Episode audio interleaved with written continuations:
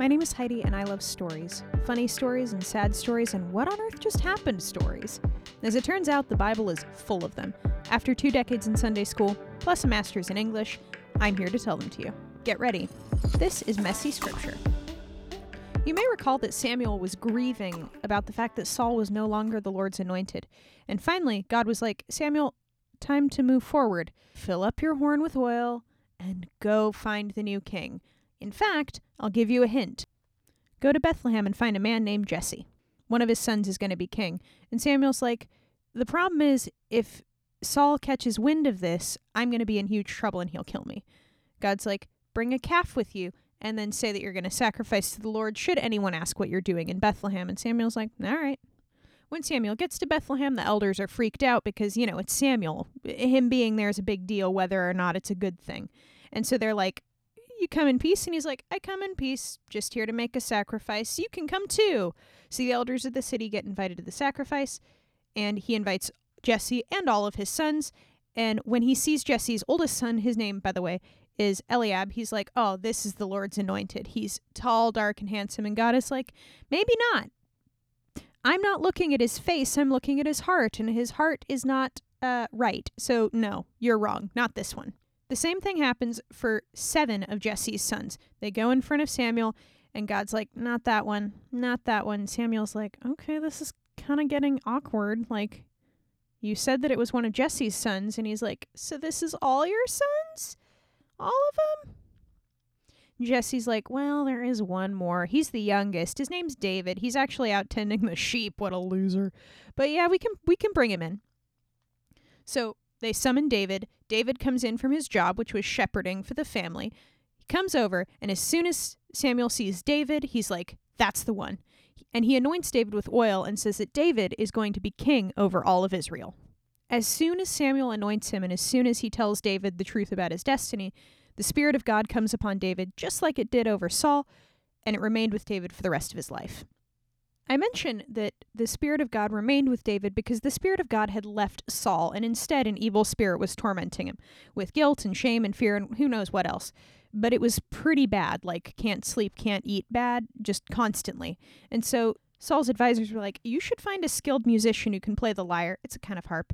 And that will calm you down, and then you'll be able to get rest. Like that will make the spirit go away. Saul asks around and finds out that there's this son of Jesse who lives in Bethlehem, and the youngest one David, remember, is a skilled musician and also a man of valor. They call him a man of war, which is interesting because David hasn't gone to war yet, but eh, is very handsome, beautiful eyes. Literally, the scripture's like he has beautiful eyes. And he's a nice kid. So Saul summons David, and David's playing is skillful. In fact, it's skillful enough to send away the evil spirit from Saul. And Saul loves David. He sees him as a son, and David becomes one of his armor bearers. Not his only armor bearer, probably, as we'll see later, but he becomes one of Saul's armor bearers, and Saul begs Jesse to let David remain with him.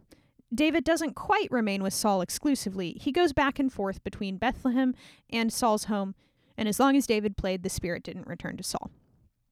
At this point, the Philistines attack Israel. This should not come as a surprise to you, and Saul goes out to war. Now, Jesse was too old to serve in the army. He was like an old man at this point. But three of his sons, the three oldest, were in prime fighting condition. So three of them, out of the eight, went with Saul and served in the army. David, who was one of Saul's armor bearers, did not. He went back and forth between Bethlehem and the front lines so that he could help take care of the sheep, because again, that's really what he's good at, and that's also what the family needs. They need a shepherd, and David is that. Normally, wars were not drawn out that long in ancient times. Like it tended to be either a rout or, you know, a massacre pretty fast. But this particular war was at a standstill, and the reason was that the Philistines presented a champion. To present a champion to fight instead of your entire army was actually kind of common practice. Basically, the idea was that the gods of each nation would stand in for their champions or would enable their champions. So, whomever won, won in the name of their gods. It makes sense, broadly speaking. And it was the same way that they viewed the armies. Like each army was, in fact, empowered by the gods that they served. This is also why, in the ancient world, a lot of peoples would convert to the conquering armies' gods. Not always, although often, because they were coerced, but also because their God had just lost a war. So, like, what's he going to do for them? Anyway, the champion that the Philistines produced did not appear fair to Saul because he was a giant. His name was Goliath, and he was at least nine feet tall, and he was not a giant with skeletal issues. No, no, his armor was hundreds of pounds. He was ridiculously strong. And so every day, Goliath would go out and taunt the armies of Israel and be like, Where's your champion now, boy? I'm here to fight. You all are cowards. The challenge was simple. Whoever won, won the war. Like Goliath versus blank, that was it. And Goliath every single day, who's gonna fight me? None of you wussies. Yeah, it wasn't going great for Israel. But after 40 days, Jesse sends David over with some food and he's like, Go see how your brothers are doing at the front lines. So David rolls into camp and he hears this taunt, this like sacrilegious, your God's a weakling kind of taunt. And he goes to his brothers and he's like, What's going on? Like, he asks around the camp, and they're like, Yeah, turns out Saul's offered a huge freaking prize to the first person who challenges Goliath because everyone's been too scared. And also, he's been taunting us for 40 days. And David's like, Well, I'll take him. This is ridiculous. He thinks he can talk about God that way. He thinks he can talk about God's people that way. And his older brother's like, You shut your mouth, you little punk. I know the only reason you're here is to watch the battle. You're just here for the bloodshed. I know what kind of heart you have. And David's like, Eliab, what did I do? I just said that he shouldn't be talking about God or his armies that way. Our God is alive and his gods are not. And Eliab is like, word got around camp that David was kind of, you know, saying he would take Goliath. And word got back to Saul. Saul summons David, and David is like, I will fight this uncircumcised Philistine. I will kill him. Saul's like, Here's the deal, kiddo.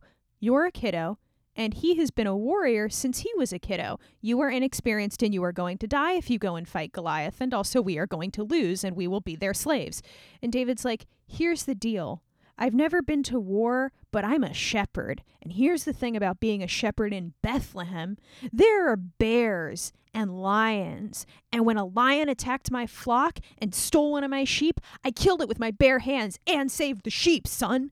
And when a bear came, I felt God's strength on me, and I took that bear by the hands and tore it to pieces. I killed the bear bare handed. You think that God can't empower me to do the same thing to this uncircumcised Philistine? You got another thing coming. And David was so riled up and like so full of faith that this was going to work that Saul's like, all right, I will let you fight Goliath. However, I will put you in my armor and give you my sword to use so that this is a fair fight. David puts on Saul's armor. Remember, Saul is exceptionally tall, also. Like, David is handsome, but we don't think he's necessarily tall. Puts on Saul's armor, tries walking around in it, and he's like, I can't fight in this. I'm not used to it. Let's go back to the part where I killed them barehanded. Like, this is not going to be better for me. So he insists that instead of, you know, fighting with Saul's armor and Saul's sword, he's going to go up against Goliath the same way he goes out into the fields with nothing but a shepherd's sling. A sling, by the way, is not what we think of as a slingshot, where it's like basically a wooden wishbone with a rubber band. No, no. This was like a long strip of leather with a pocket, and you could put a rock in the in the pocket and spin it, and by releasing one half of this, you know, long leather string, you would fling the rock forward, and it could travel real fast, like upwards of 100 miles an hour if you got enough friction on it. So David goes into the river, gets five smooth rocks, and goes out to meet Goliath. Now let's look from Goliath's perspective. Nine foot tall, real scary, big armor. He's been doing this for over a month now, and out of the Israelite camp comes an unarmored child, like 15. And if you've seen a 15 year old, they don't always look threatening, one might say. So Goliath gets pissed because his pride is hurt. And he's like, You think you can challenge me? I'm going to take you down. I'm going to kill you and feed your body to the birds. And David's like, Oh, you think?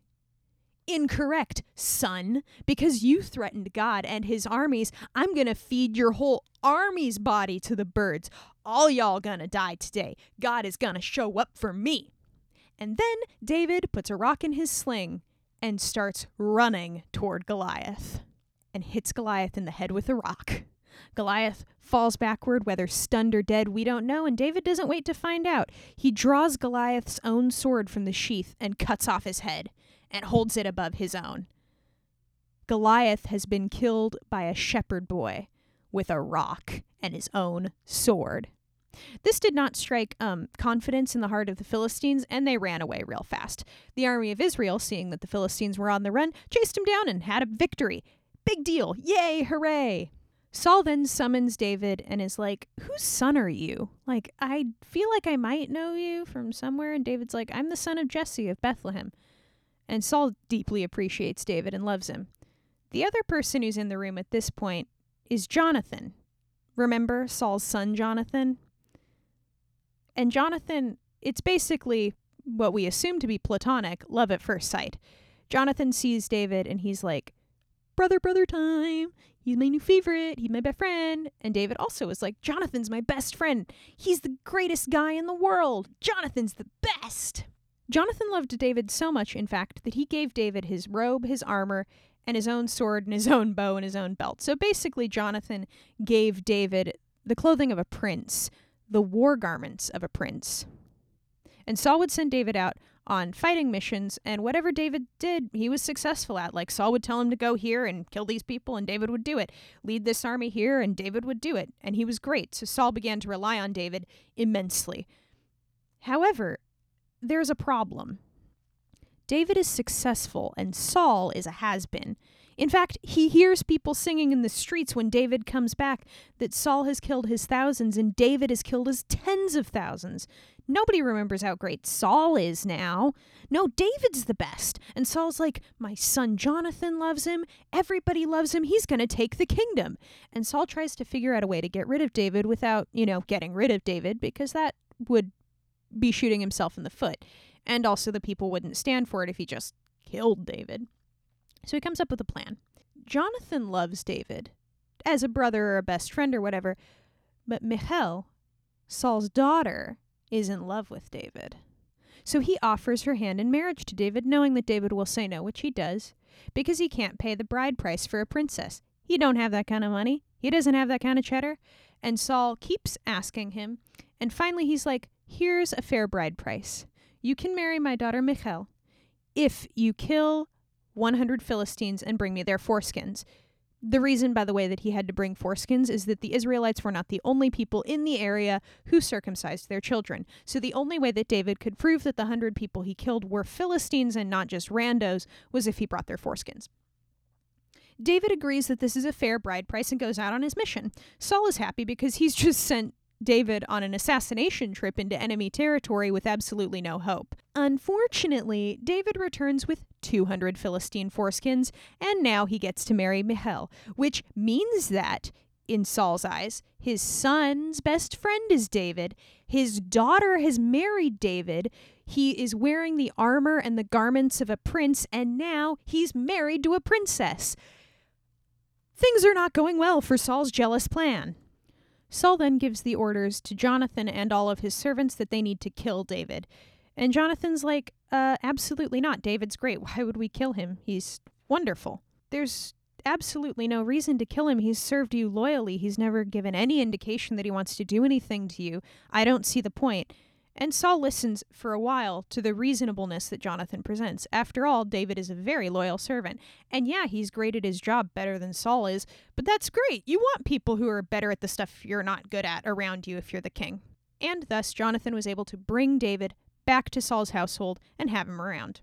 After another brief war with the Philistines, David comes back extremely victorious. Saul gets jealous and decides that he's going to kill David in his own house. By his house, I mean Saul's house. So David is playing the lyre like he usually does, and that spirit comes upon Saul while David's playing, and he throws a spear at him and tries to pin him to the wall. And David dodges it like a boss and just runs out of the house. Night falls, and Michal, David's wife, is like, If you don't leave now, my father will kill you. You need to get out. So David sneaks out of the house and crawls down the window. Michal uses David's clothes and some pillows to make it look like David is ill in bed. And the next day, when Saul's peeps come to kill him, she's like, I'm sorry, my husband's not feeling good. And they break in and they realize, eventually, after she's put him off for as long as she can, they didn't bring David. They just brought the shape of David. It didn't work out great for Saul. So, where has David gone? He's gone to Ramah to see Samuel. Samuel hears the story, and both he and David leave town. Eventually, Saul finds out where David and Samuel are, and he sends a detachment of soldiers to kill them both. This detachment of soldiers starts to get close to Samuel and David, but before they can get anywhere near enough to do any damage, they fall down flat on their faces and start prophesying. The same thing happens two more times, and finally Saul himself comes and he's like, Fine, I'll deal with Samuel and David. Well, Saul approaches Samuel and David, and when he gets close, just like happened with everybody else, he falls down and starts prophesying. In fact, the Spirit of God comes onto Saul so strongly that he's almost senseless. He strips down naked and is prophesying on the ground. And everyone's like, Is Saul among the prophets? This is real weird. And so David is able to escape yet again. Jonathan meets up with him and David's like, "What did I do? What's gone wrong? Why is why is your dad trying to kill me?" And Jonathan's like, "You didn't do anything wrong. My father's not going to succeed. You are not going to die. Realistically, he's also not going to kill you. He tells me everything. It's going to be fine." And David's like, "Your dad wants me dead, and I don't know why, but for real, he's not going to tell you because he knows how tight we are." And Jonathan's like, "Okay, what do you need me to do? And David's like, Okay, there's a festival tomorrow, the new moon festival, and I should be at your dad's house. But tell him that I went home to Bethlehem. Tell him there was something going on and see how he reacts. If he's chill with it, great. If he's not, we'll know something's up. And if you think that I've done something wrong, if I deserve to die, kill me now in front of you. And Jonathan's like, What are you talking about, man? I would tell you if I thought my dad wanted to hurt you. David's like, How will I know? Who will tell me what your dad says? And he and Jonathan go into the field, and Jonathan pledges a vow to David. He pledges that not only will he tell the truth to David, but he prays to God that David's enemies will be vanquished and that he will serve the house of David, not the house of Saul. Jonathan makes this vow on the name of God. He acknowledges that all of David's enemies will be cut off from the face of the earth, and he prays that he would be spared from such a fate that he would be able to serve David. He loved him. He loved him like his own heart. And then Jonathan tells him what their plan is. David is to hide in a field next to some rocks, like next to a, a, stone outcropping, probably a pile of rocks that had been cleared from a field that had been plowed. And he's going to shoot three arrows. Jonathan is, anyway. And if he tells the boy that is fetching the arrows that they're like, oh, they're right over there, go grab them, then David will know that it's fine. But if he says, look, the arrows are way, way down the line, David knows that it's not safe. Basically, Jonathan's going to use the arrows as an illustration for whether or not David is going to be in trouble. David doesn't show up to the new moon festival, and the first day Saul's like, huh, that's weird. David should be here. But because in Jewish culture, especially at that time, there were a lot of ways for a man to become unclean and a lot of ways for someone to become unclean that didn't have anything to do with the choice they might have made, like, for example, a nocturnal emission, Saul's like, oh, maybe David's ceremonially unclean. Like, uh, what happened? Whatever. He'll be here tomorrow. David wasn't there tomorrow, and Saul's like, Jonathan, where's David? Why wasn't he here today? Why wasn't he here yesterday? And Jonathan's like, yeah, about that. So David asked me, begged me permission to go back to Bethlehem so that he could make a sacrifice with his family, and I told him he could go. I thought you'd be chill with it. And Saul is like, You son of a bitch. You did what? Don't you know that that bastard is going to take our throne? He's going to ruin everything for us. How dare you? And Saul freaking throws his spear at Jonathan. It misses. But Jonathan just got threatened by his dad because he let David go to Bethlehem. And Jonathan doesn't eat anything. He gets up from the table and he leaves and he is ashamed of his father and furious. In the morning, he goes out to give David the signal. He shoots the arrows, and he's like, The arrows are so far. Keep going, keep going, keep going, keep going, keep going, keep going, keep going. Don't look back.